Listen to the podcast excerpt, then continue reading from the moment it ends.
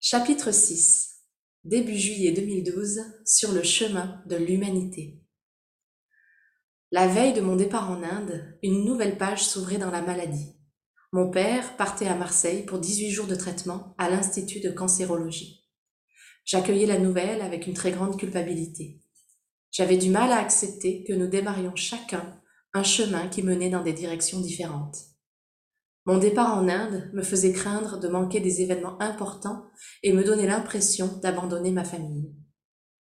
D'être loin me renvoyait à mon impuissance face à de potentielles nouvelles que je recevrais là-bas. Le jour J, je me suis levée difficilement et j'ai fini de préparer ma valise en attendant l'arrivée d'une voiture avec chauffeur. Je n'étais pas du tout habituée à ce traitement de faveur et ce luxe, mais comme je partais en classe affaires avec la compagnie Emirates, je bénéficiais d'un service de taxi haut de gamme. Quelle surprise en voyant tourner au coin de ma rue une magnifique berline noire. Mes pensées sont alors revenues doucement dans l'instant présent et je savourais ce moment avec candeur. Le chauffeur m'a déposé devant le terminal de l'aéroport de Nice et je me suis dirigée vers les comptoirs d'enregistrement de la compagnie. À l'époque, je voyageais en avion de temps en temps, mais pas régulièrement. J'ai donc poursuivi avec émerveillement mon expérience de classe affaires. Tapis bleu de ces comptoirs dédiés, accès autorisé au salon de l'aéroport. Je me trouvais dans un rêve, une autre manière de voyager, un sentiment de grand plaisir et une agréable saveur se répandaient en moi alors que j'étais tranquillement assise en train de déguster un verre de vin blanc. Il était midi et je profitais déjà des belles bouteilles du salon d'attente de l'aéroport. J'appelais une amie qui déprimait et discutais quelques minutes avec elle, essayant de la réconforter et de l'aider avant mon départ. L'avion décollait en milieu d'après-midi et mon entrée dans la classe affaires m'a de nouveau enchantée. Je prenais place dans mon siège, acceptais un verre de champagne offert par l'hôtesse et m'installais confortablement. Deux vols, un arrêt à Dubaï et nous sommes arrivés à Bangalore. À l'atterrissage, mes sentiments et sensations étaient sans dessus dessous heureuse de découvrir ce nouveau pays, cette culture, fatiguée du voyage sans savoir si j'avais dormi ou pas, un peu décalée, présente à moitié. Avec le décalage horaire, nous étions donc le lendemain du départ de Nice, et je retrouvais mes collègues indiens vers midi pour manger avec eux et entamer une longue après-midi de réunion. Mon voyage en Inde m'a complètement bouleversée et dépaysée. Je vivais un véritable choc des cultures, accentué par mon arrêt à Dubaï et la vision de cette ville abondante au milieu du désert. Bangalore m'a ému, touché et réveillé à l'autre. De l'aéroport à l'hôtel, nous avons mis 1h30 à rouler sur une triple voie en construction, en terre, le long de maisons à moitié sorties de terre. De chaque côté de la route, les maisons étaient à trois quarts debout. Trois murs, un toit. Le quatrième mur disparaissait alors qu'il aurait pu préserver l'intimité des familles qui y habitaient. Le bruit, les sonorités, le bourdonnement de la vie humaine envahissaient mes oreilles. Mes yeux étaient abreuvés de mouvements permanents et d'une vitesse hallucinante. Les voitures déboulaient de tous les côtés, souvent à contre-courant, avec ce jeu interminable de klaxons pour se frayer un passage dans la marée automobile. Le goût était lui aussi mis à contribution. J'apprenais que la notion d'épices était plus subtile que je ne l'avais imaginé. La cuisine indienne était riche d'épices aromatiques ainsi que d'épices corsées. L'hôtel où nous logions était un bel hôtel avec plusieurs étoiles, des étages à n'en plus finir, des chambres magnifiques, un bar splendide. Bref, je vivais dans cette dimension d'abondance, alors qu'en bas de ma fenêtre, au milieu de ce quartier en construction, je voyais des familles vivre dans un état de misère absolue. Ils se lavaient avec des bidons d'eau et nous regardaient, nous, occidentaux, entrer dans cet environnement luxueux. Je prenais de plein fouet le contraste de l'Inde, une dynamique forte en croissance économique, technologique, humaine, et sur le chemin, des laissés pour compte, la disparité des conditions, la pauvreté extrême. Les deux ne se cachant pas l'un de l'autre, au contraire. Comme si l'un ne pouvait pas vivre loin de l'autre, comme si cela permettait de renvoyer ce miroir encore plus flagrant d'existence. Après tout, j'existais parce que les autres pouvaient me voir. Mais à ce moment-là, je ne pouvais pas réellement me voir moi, tellement caché, recroquevillé que j'étais dans mon paraître, mon travail, mon regard aux autres. Cette nuit-là, je dormais extrêmement bien, mon cœur et mon corps bourdonnant encore de ces deux journées passées. Le lendemain, après des heures de réunion et de discussions incroyablement riches avec mes collègues d'Inde, j'expérimentais pour la première fois une cérémonie de bienvenue liée à Ganesh. On fêtait la rentrée des équipes de Bangalore dans notre entreprise.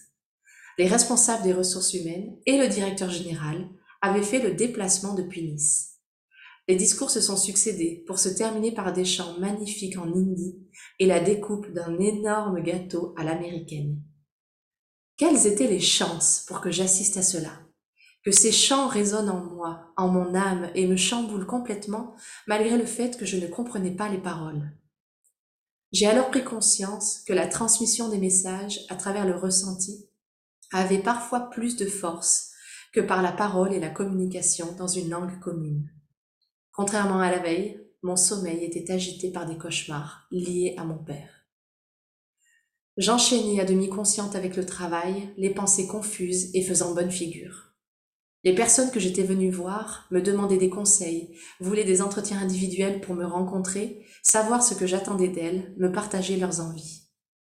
La relation à l'individu transpirait et la connexion humaine avait une importance capitale. Moi qui apprenais ce métier, j'ai littéralement pris une claque, car ces valeurs d'humanité auxquelles j'aspirais tant, cette notion de faire grandir, évoluer, je n'arrivais pas à les mettre en avant à Nice. J'étais trop focalisée alors à apprendre à gérer une équipe, prouver ma valeur et être capable de tenir le rythme effréné des mails, des réunions et du travail en soi. Le week-end est doucement arrivé et m'a transporté dans une nouvelle dimension de ce pays étonnant. J'avais fait le voyage avec un collègue de Nice et nous avions envie de découvrir les environs de la région, sortir de la ville pour nous dépayser encore plus. Nous avons donc loué les services d'un chauffeur de taxi pour deux jours et il nous a menés à Mysore, situé à 150 km de Bangalore. Cette distance nous a paru minime, mais ces notions étaient complètement différentes en Inde. L'état des routes n'était pas comparable. Nous nous sommes donc levés à 5 heures du matin et durant les trois heures de trajet, mes yeux ont été ébahis. La campagne défilait sous nos regards curieux. Traversant des villages de plus en plus petits, côtoyant les temples, les statues en hommage aux dieux tels que Ganesh à tête d'éléphant, Vishnu, Krishna et autres. On pouvait voir les paysans s'atteler dans les rizières, les enfants s'aligner en costume devant la porte de l'école, les adultes faisaient leur réserve au marché, colorés et agités. Au milieu de la route, une longue tache blanche ronde a attiré notre attention. Au fur et à mesure que nous nous en approchions, nous pouvions distinguer des petits grains de quelque chose. Lorsque le chauffeur a continué son parcours et roulé dessus, nous nous sommes regardés, étonnés. La curiosité était la plus forte, et nous lui avons demandé ce dont il s'agissait. La réponse nous a laissés sans voix. Les paysans de cette région n'avaient pas assez d'argent pour s'acheter une moissonneuse batteuse. Alors, pour séparer les grains de riz du reste de l'épi, ils étalaient leur récolte sur la route et utilisaient les voitures et leurs roues pour réaliser cette opération. Quelle leçon de débrouillardise et d'ingéniosité.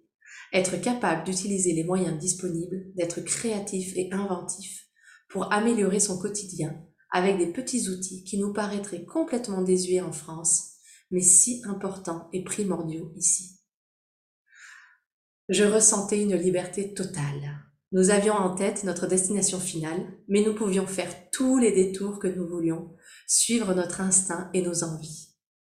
Une pancarte et le conseil de notre chauffeur nous a menés au temple de Keshava à Somanatapura, construit en 1268. C'était extraordinaire. Il reposait, majestueux, sur une sorte de plateforme appelée Jagati et était entouré d'une enceinte.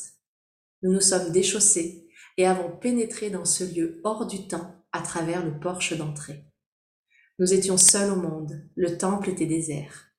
Il était entièrement gravé de fresques représentant les dieux, les hommes, des soldats, des animaux, des danseuses. Une véritable représentation de la vie d'époque ainsi que de ses croyances. Quelle surprise également de voir des fresques dépeindre la sexualité et le Kama Sutra à même le regard au milieu des colonnes et des murs.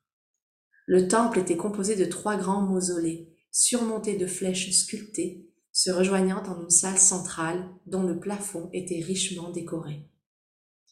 Il n'y avait aucune marque d'un autre matériel que la pierre qui avait servi à monter cette œuvre. Pas de bijoux, pas d'or, mais je ressentais un étrange calme et une impression d'être au cœur du sacré. Quelles que soient mes croyances, je ne pouvais pas nier ce je ne sais quoi dans l'air qui me faisait marcher très lentement, me pousser à admirer en silence les déesses et inspirer en conscience ma présence à cet endroit, à ce moment-là de ma vie.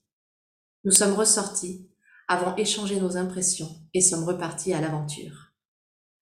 L'étape suivante, le temple de Sri Rangapatna, était en contraste vivant et agité. Des moines officiaient encore dans plusieurs recoins et des dizaines de personnes se pressaient sous le porche, pieds nus, pour entrer, se diriger vers le moine qui leur correspondrait aujourd'hui et les bénirait. Nous sortions de la voiture lorsqu'il s'est mis à pleuvoir. Il faisait chaud, nous étions en juillet, la pluie était la bienvenue. Nous nous sommes déchaussés et avons suivi quelques personnes qui y entraient. Puis la beauté des lieux m'a transporté. On sentait la vie, la ferveur des fidèles, les secrets échangés. La pluie tombait dans la cour intérieure et l'humidité s'immisçait dans mon corps. Le bruit de l'eau qui clapote, la spiritualité du lieu, la pénombre et la lumière des bougies, le regard d'un moine, j'avais l'impression de vivre un moment mystique. Un moine m'a touché le front et l'a marqué d'une touche colorée. Les minutes se sont transformées en un instant d'éternité. Nous sommes ressortis, marchant sous la pluie, rafraîchis, et pour ma part intrigués et extrêmement réceptive à tous les enseignements et ouvertures que je pouvais recevoir. J'étais partie avec cette volonté bienveillante, sans préjugés, sans a priori et sans jugement. J'en étais récompensée à un point que je n'aurais jamais cru, ne serait-ce qu'une semaine auparavant. Notre périple nous a ensuite menés au palais Tipu Sultan, transformé en musée et contenant des immenses fresques murales, puis dans un très grand parc, véritable sanctuaire pour les oiseaux et les crocodiles. La faim réveillait nos papilles et nous nous sommes retrouvés sans savoir comment dans un palace pour manger et goûter à plusieurs plats typiques de la région. Pour remercier notre chauffeur de ses magnifiques conseils et de sa présence, nous l'avons invité à notre table. Il est resté silencieux tout le long du repas. Nous avions certainement dû le gêner en lui proposant cela, et il ne savait probablement pas quoi nous dire. J'ai ressenti l'émotion la plus intense lors de la découverte des Chamundi Hill et du temple de Parvati. La place fourmillée de locaux venus des environs. Nous étions les seuls occidentaux. Ils nous ont accueillis avec des fleurs dans les mains, nous en transmettant à chacun une poignée et nous ont entraînés dans une marche en procession de l'extérieur à l'intérieur du temple. Des prêtres psalmodiés, l'encens brûlé, des singes jouaient avec les offrandes, des chants montés de la foule. J'étais entre une vieille dame et un jeune homme. Je suivais le mouvement, emporté par le rythme de la procession. Les pieds nus, le regard ému, la gorge sèche, je m'approchais du prêtre qui m'a béni alors que s'élevait ma prière à Parvati. Une prière pour mon père, une prière alors que je n'étais pas croyante. Je ressortais du temple sans avoir tout compris, mais heureuse d'avoir vécu cette expérience incroyable. Véritable sentiment d'un réveil. Je me suis ouverte aux questions de la spiritualité et du don humain à ce moment-là. Pouvais-je être encore étonnée après cela? L'humanité ne cessait de me surprendre et de m'émerveiller. Notre destination finale était à portée de main, mais sur le chemin, le palais du Maharaja nous tendait les bras. Le faste, les miroirs géants, les colonnades, les portes en argent, une immense terrasse donnant sur la place du palais servant de point pour assister aux parades. J'étais à nouveau ébahi par les créativités et l'ingéniosité des humains. En ressortant, je me retrouvais nez à nez avec un chameau et un éléphant. Je me prenais au jeu de faire un tour sur son dos. Cette marche saccadée, ce pas ralenti, ces sensations de hauteur, je me mettais à voler. La journée s'est achevée doucement sous le spectacle du palais illuminé et les souvenirs et énergies emmagasinés depuis la matinée. Le lendemain, la ville, de Mysore était notre terrain de découverte. Nous avons arpenté le marché avec ses senteurs nouvelles, son agitation, ses couleurs. Des épices par centaines, des fleurs à foison, mes sens à l'affût. Puis le temps de rentrer à Bangalore a sonné. Je n'ai rien vu du trajet de retour, le sommeil étant un très bon compagnon de route. À Bangalore, une collègue nous attendait pour nous guider à travers la ville dans une session shopping. Marché typique, magasin en sous-sol, ruelle cachée. Nous n'aurions jamais pu voir ces trésors sans elle. J'ai gardé un souvenir attendri de ce voyage. Il m'a ouvert à d'autres perspectives, m'a initié à de nouvelles pensées, m'a permis de mettre mes sens en marche. Le dernier jour, après quelques dernières réunions et les au revoir, j'ai eu la surprise de recevoir un présent une magnifique statuette de Ganesh de la part de mes collègues indiens. Je l'ai encore posée sur une étagère de ma chambre, non loin d'une petite statue de Parvati que j'avais ramenée pour mon père. Je n'ai pas eu le courage de la lui donner à l'époque. Mais cela devait être ainsi, cette statuette ne lui était pas destinée. Parvati signifie femme de la montagne. Je suis rentrée en France différente, j'avais besoin de cette pause forcée. Nous n'avions pas d'internet en dehors du travail et je n'avais pas de téléphone.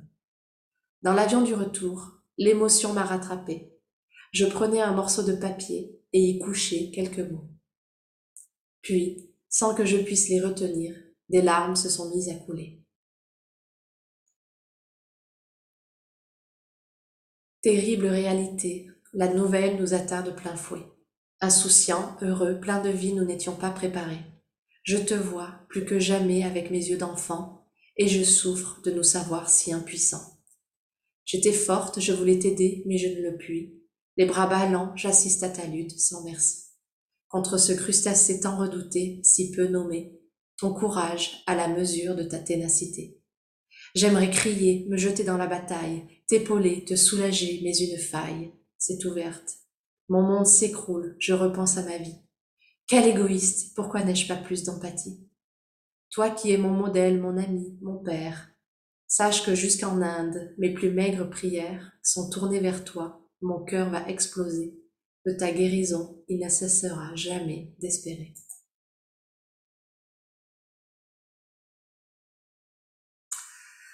Voilà le chapitre 6 qui aborde beaucoup de choses, euh, beaucoup, beaucoup de choses. C'est aussi, euh, c'est un moment clé dans ma vie. En relisant ce chapitre, je me rends compte à quel point ce passage en Inde, ce voyage en Inde, a ouvert énormément de choses en moi. J'y suis allée en étant euh, réceptive. Donc ça, c'est le premier point que je voulais partager. C'est le fait, en fait, d'être réceptif et ouvert à ce qui peut se passer, de mettre de côté euh, ce qu'on connaît, de mettre de côté nos habitudes, de mettre de côté euh, nos jugements, nos a priori sur, euh, sur une culture, sur un pays, et d'y aller en ayant cette bienveillance et ce regard ouvert, cet état d'esprit et, état de cœur, je dirais, parce que c'est vraiment les deux, de découvrir, de s'émerveiller, d'être curieux et, de, voir les choses, de, ressentir ce qui se passe quand on, change de, lieu. Euh, et surtout quand on change de culture à ce point-là. C'est-à-dire que je passe d'une culture occidentale à une culture euh, très orientale, l'Inde, euh, dans tous ces contrastes. Le fait de voyager, effectivement, et surtout dans un pays dont la culture est si différente, ça peut générer de l'inconfort euh, par rapport justement à, nos habitudes euh, qu'on peut avoir dans nos vies. Euh, et en même temps, c'est ce qui nous permet de une expansion de conscience énorme.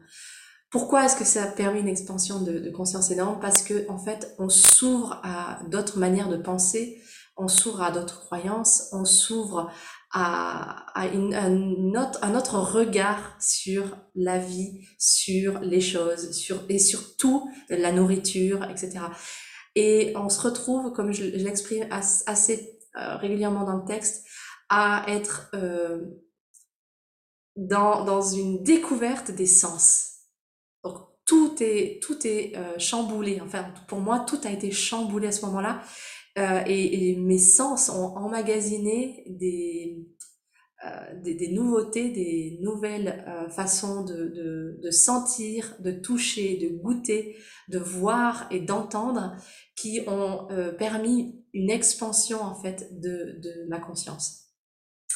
Donc le, ce texte, euh, il est un peu plus long que les précédents parce que euh, pour moi c'était important de retransmettre ce que ce voyage m'a fait découvrir de moi aussi euh, et donc de vous le faire partager par les euh, différents temples et les différentes euh, euh, phase de ce voyage parce que chaque étape du voyage a été absolument fabuleuse et, et décisive.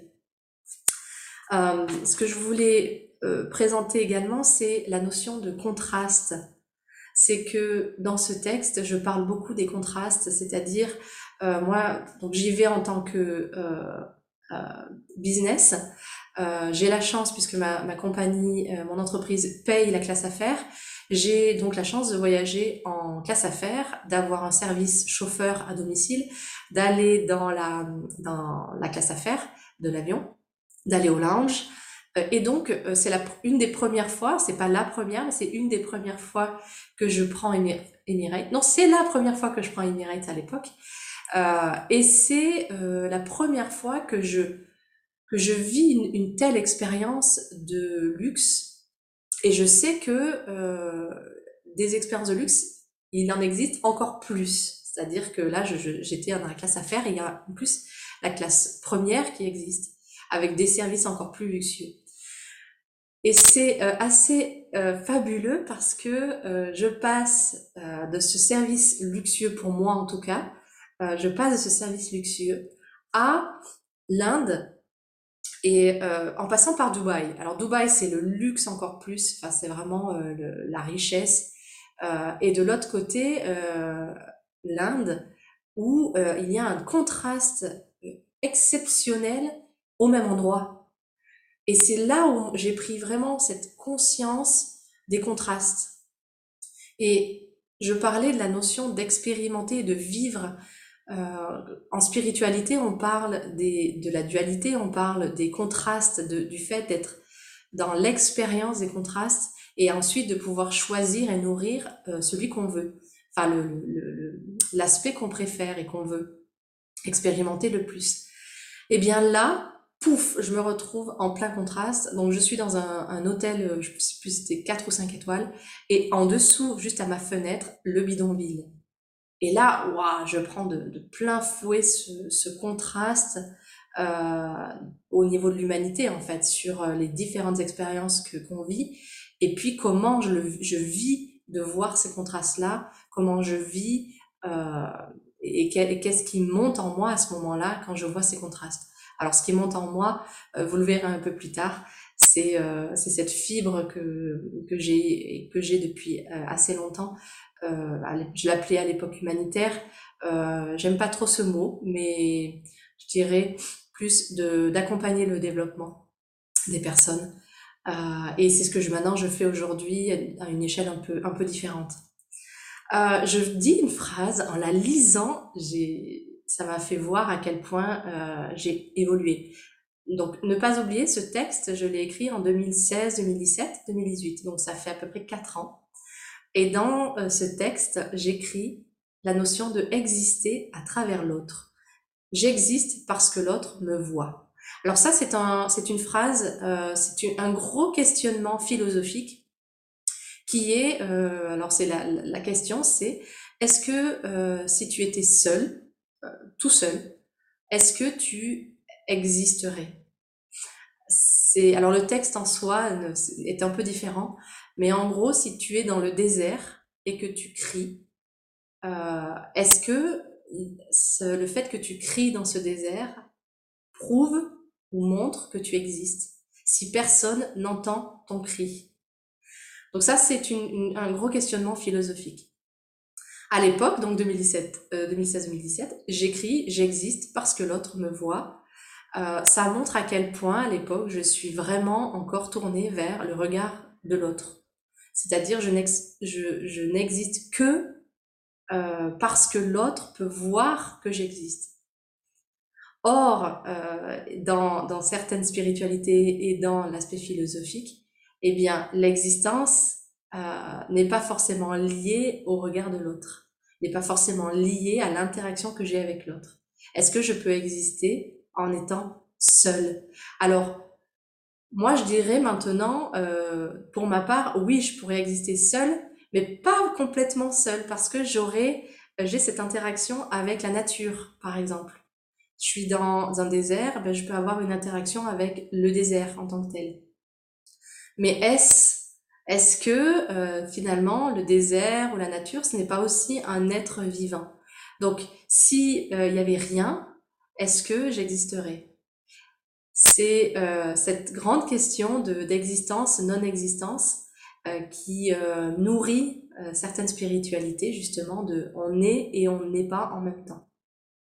Voilà, bon, c'est quelque chose d'assez, d'assez profond pour moi, cette, ce questionnement de l'existence en tant que, philosophie et spiritualité.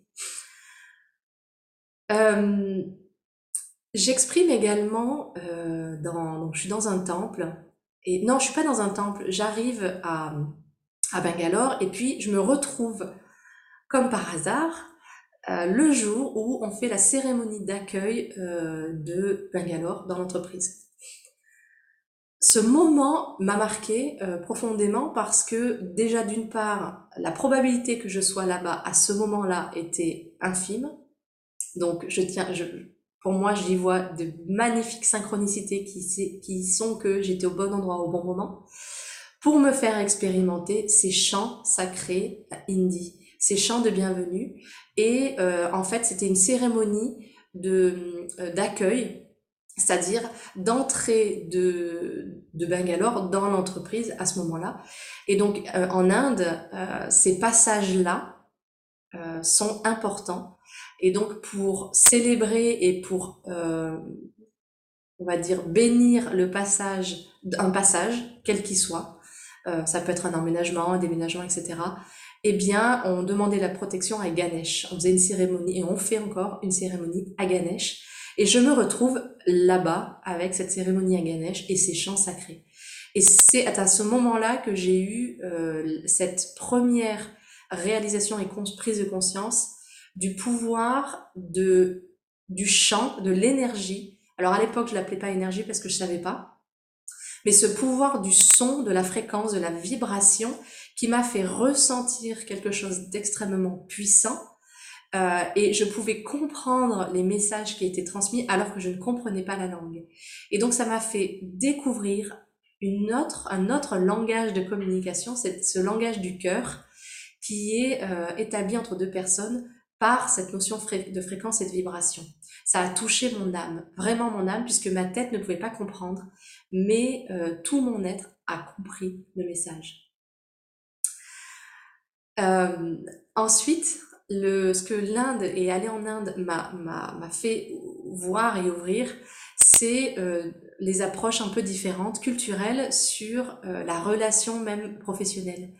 Ou euh, en Inde, en tout cas avec l'équipe euh, avec qui je travaillais, euh, ce qui était important pour eux, afin de, de s'engager, d'être engagés dans dans ce qu'ils faisaient, c'était la relation humaine qu'ils voulaient créer et qu'ils allaient créer avec moi, avec moi et puis avec les autres personnes de l'équipe qui, qui sont à Nice. Cette relation humaine, euh, c'était hyper important dans euh, la relation professionnelle et en France, à l'époque, c'était pas du tout habituel, euh, où il y avait vraiment, en tout cas, une, espèce de, de, séparation de, euh, du côté euh, relationnel, euh, presque personnel, et le côté professionnel. En Inde, la première chose que, que qu'on me demande, c'est des entretiens individuels, et on parle du personnel. Et pourquoi? Parce que en fait, ça crée cette relation euh, humaine, ça crée euh, ce, cette ouverture de cœur, euh, et puis on reste complètement professionnel là-dedans. On n'a pas besoin de donner, euh, enfin, j'ai pas eu besoin de donner des choses non plus intimes, mais juste de créer cette connexion d'humain à humain, d'homme à homme, de femme à femme, de euh, d'être humain, tout simplement. Et c'est ça qui était fabuleux dans cette découverte en Inde, c'est euh, cette euh, ouverture et cette conscience que nous sommes des êtres humains. Nous travaillons ensemble, oui, nous, sommes des êtres humains et c'est important de mettre l'humain au cœur de nos relations professionnelles aussi. Donc voilà, ça c'était un point euh, important que je voulais transmettre. Ensuite, euh, de quoi je, qu'est-ce qui, qui a été euh, assez fort bah, c'est typiquement la liberté totale. Euh, on loue ce service euh, avec de taxi. Et euh, là, d'un point de vue principe spirituel, euh, vous remarquerez si vous réécoutez euh, la phrase que nous avons une destination finale. On a un point d'arrivée, mais et, et un point de départ. Mais ce qui nous a mis en joie absolue, c'est de se dire, on se laisse guider par les appels, par l'instinct, par les conseils. Et le, notre but, c'est pas d'arriver là le plus vite possible.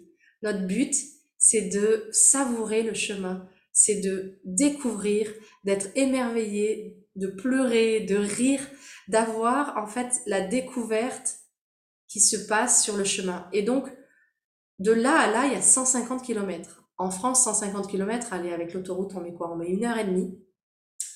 On a mis, je pense, la journée pour les faire, en, se, levant à 5 heures du matin. Et, et pourtant, on a vécu, enfin, j'ai vécu des choses extraordinaires avec euh, l'enchaînement de ces temples qui avaient chacun une énergie complètement différente. Et encore une fois, à l'époque, je ne connais pas cette notion d'énergie, euh, mais je ressens en moi, et je l'exprime d'ailleurs dans le texte, je ressens les différences que ça me fait euh, expérimenter à l'intérieur. C'est, il y a un temple notamment où je parle du fait que je me retrouve dans, au cœur du sacré, il y a quelque chose. Pourtant, je le suis euh, pas croyante à ce moment-là. Enfin, je, voilà, je, je, suis pas croyante.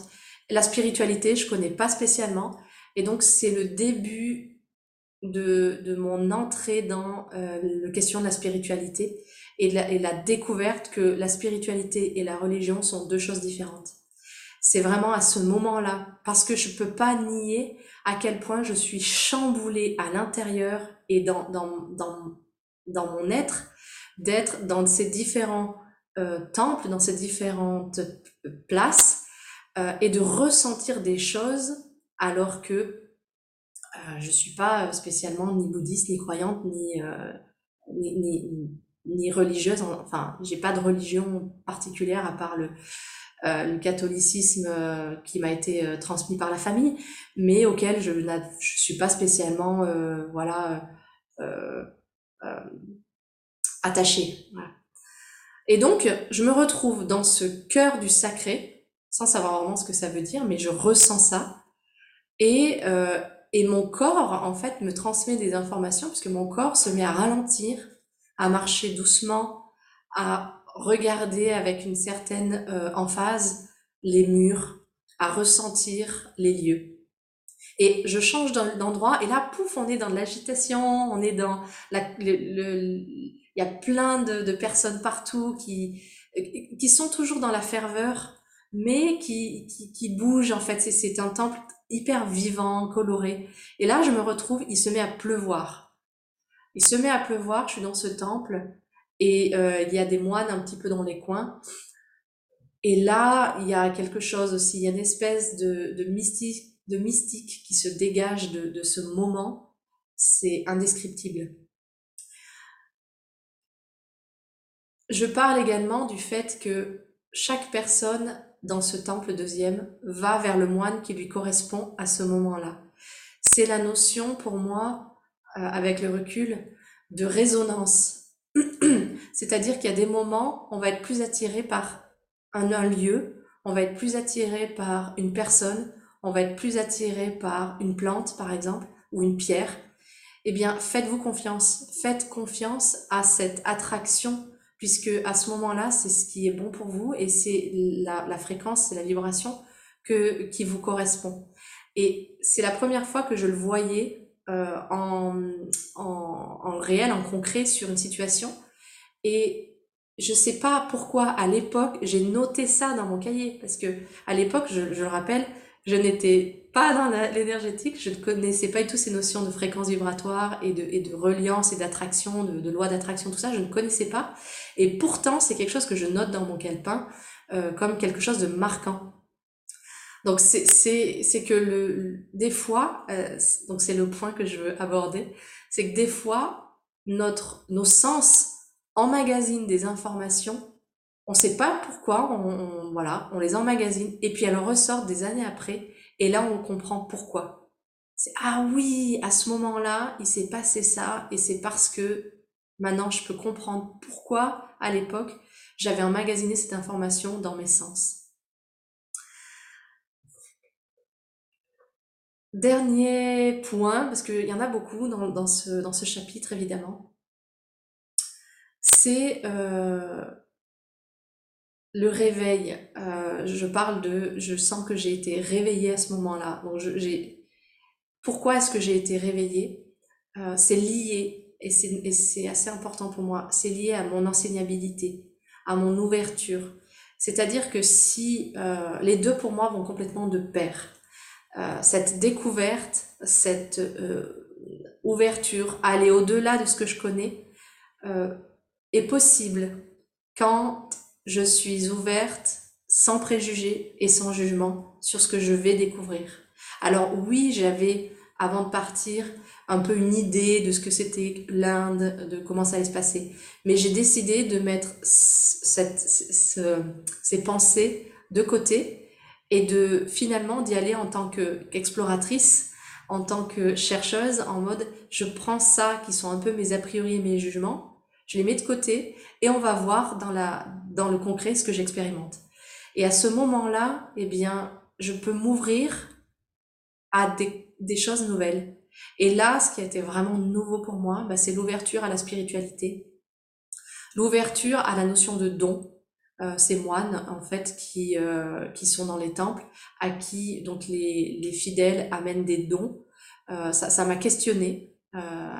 Sur la, valeur du don et qu'est-ce que c'est que le don et en tant qu'être humain qu'est-ce que c'est que donner? Alors j'avais pas la réponse hein, à l'époque.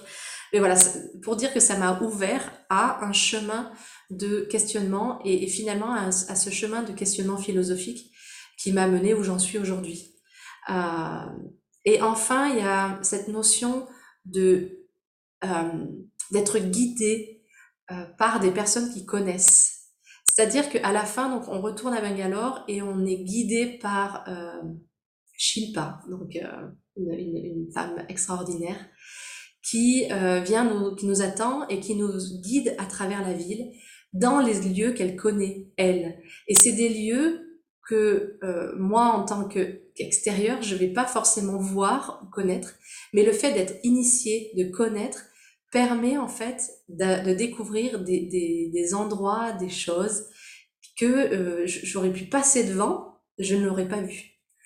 Donc parfois c'est euh, c'est fantastique et je dirais même c'est important d'avoir un, guide qui connaît et qui peut euh, amener en fait euh, dans des repères ou dans des dans des lieux, dans des endroits qui euh, qui qui portent l'authenticité de, euh, du pays, de la culture et puis euh, de, euh, des lieux. Voilà, j'ai... Ah oui, sinon, évidemment, le, dernier, la dernière chose donc, que je voulais partager par rapport à ça, c'est le... C'est la... le poème. Donc comme vous voyez, euh, enfin comme vous entendez, pendant tout le texte, euh, le début, je me sens pas très bien. J'ai une culpabilité qui monte par rapport au fait que euh, peut-être que je vais apprendre une mauvaise nouvelle quand je serai en Inde. Et pourtant, je, je pars. Je vis, je décide à ce moment-là de vivre pleinement mon expérience, dans une expérience d'instant présent non fuite. C'est-à-dire que je sais, puisque je, ne nie plus euh, la situation euh, de mon père, la situation de ma famille, euh, et je pars en conscience en disant, ok, je sais qu'il y a ça, ça me met de la culpabilité, ça, ça, voilà, mais je vais, pendant un moment donné, mettre un peu la culpabilité de côté consciemment et savourer ce que je suis, l'expérience que je suis en train de vivre. En plus, ça me permettra sûrement d'en parler à mon père derrière. Et je vis l'expérience euh, pendant ces, journées d'expérience et, euh, cette semaine et ce week-end, j'ai euh, des rêves qui viennent. Donc, pareil, je ne les nie pas, je les prends. Et à la fin, je finis de vivre cette magnifique et fabuleuse expérience. Et dans l'avion du retour, j'ai une émotion qui monte. Eh bien, cette émotion qui monte, je ne la cache pas, je ne la mets pas sous le tapis, je la prends telle qu'elle est. Je me mets, j'ai des larmes qui coulent. Alors c'est pas des grands pleurs, mais j'ai des larmes qui coulent. Et euh, j'ai une inspiration d'écrire, d'écrire ce que je ressens dans un poème. C'est la première fois en fait que je m'autorise à le faire. C'est la première fois que, en pleine émotion, j'écris un texte pour mon père, sachant que mon père il est évidemment en filigrane dans mon voyage. Euh, il apparaît dans, le, dans ce poème, il apparaît dans mes rêves, euh, il apparaît dans la procession que je fais euh, avec Parvati. Et, et donc, d'une certaine manière, il me permet d'ouvrir mon regard de manière différente. Pourquoi? Parce que j'ai quelque chose de contrasté à Nice, euh, en France, j'ai la maladie de mon père. Dans ma vie, j'ai ce gros, gros, gros, gros contraste. Et de l'autre côté, eh bien, j'ai cette découverte euh, abondante de nouvelles choses, de nouvelles saveurs, de nouvelles odeurs, de, de, de nouvelles, euh, de nouvelles visions qui, qui illuminent en fait mon expérience. Et donc c'est par ce contraste euh, que, eh bien, je plonge encore plus dans l'expérience que je suis en train de vivre, notamment avec la procession que je, dans laquelle je me retrouve embarquée euh, par. Euh, c'est des moments où je ne sais plus vraiment ce qui se passe. Je me retrouve embarquée dans la chose et, et c'est pas euh, que je suis inconsciente, c'est vraiment je me laisse embarquer par par le flot de la vie, par, ce qui est là, par l'énergie qui est là à ce moment-là. Je me retrouve dans cette procession et c'est d'une justesse absolue d'être là à ce moment-là. Et je me retrouve dans cette procession euh, vers Parvati. En plus, c'était une fête spéciale pour Parvati à ce moment-là. Enfin, j'étais vraiment à un moment donné assez particulier. Et je me retrouve à, à être portée par la foule euh, en face de ce moine euh, qui me dit quelque chose que je n'ai aucune idée de ce que c'est dans la tête mais au niveau du cœur et au niveau de, de, mon être, il y a, y a des instants d'éternité qui se sont créés à ce moment-là. Et à ce moment-là où je suis dans un, euh, dans une, euh, dans une ouverture de conscience absolue, eh bien j'ai moi, mais j'ai aussi mon père. nous sommes les deux à ce moment-là, et j'envoie cette prière à mon père, alors je suis pas du tout croyante. J'envoie cette prière dans le sens de du rétablissement donc cette, euh, ce, ce, contraste et le fait d'avoir euh, d'avoir cette situation euh, en France me permet aussi, je pense, maintenant avec le recul, de vivre et de savourer l'expérience que je vis en Inde. Voilà. Je vous souhaite une super journée et puis je vous dis à bientôt pour le chapitre 7.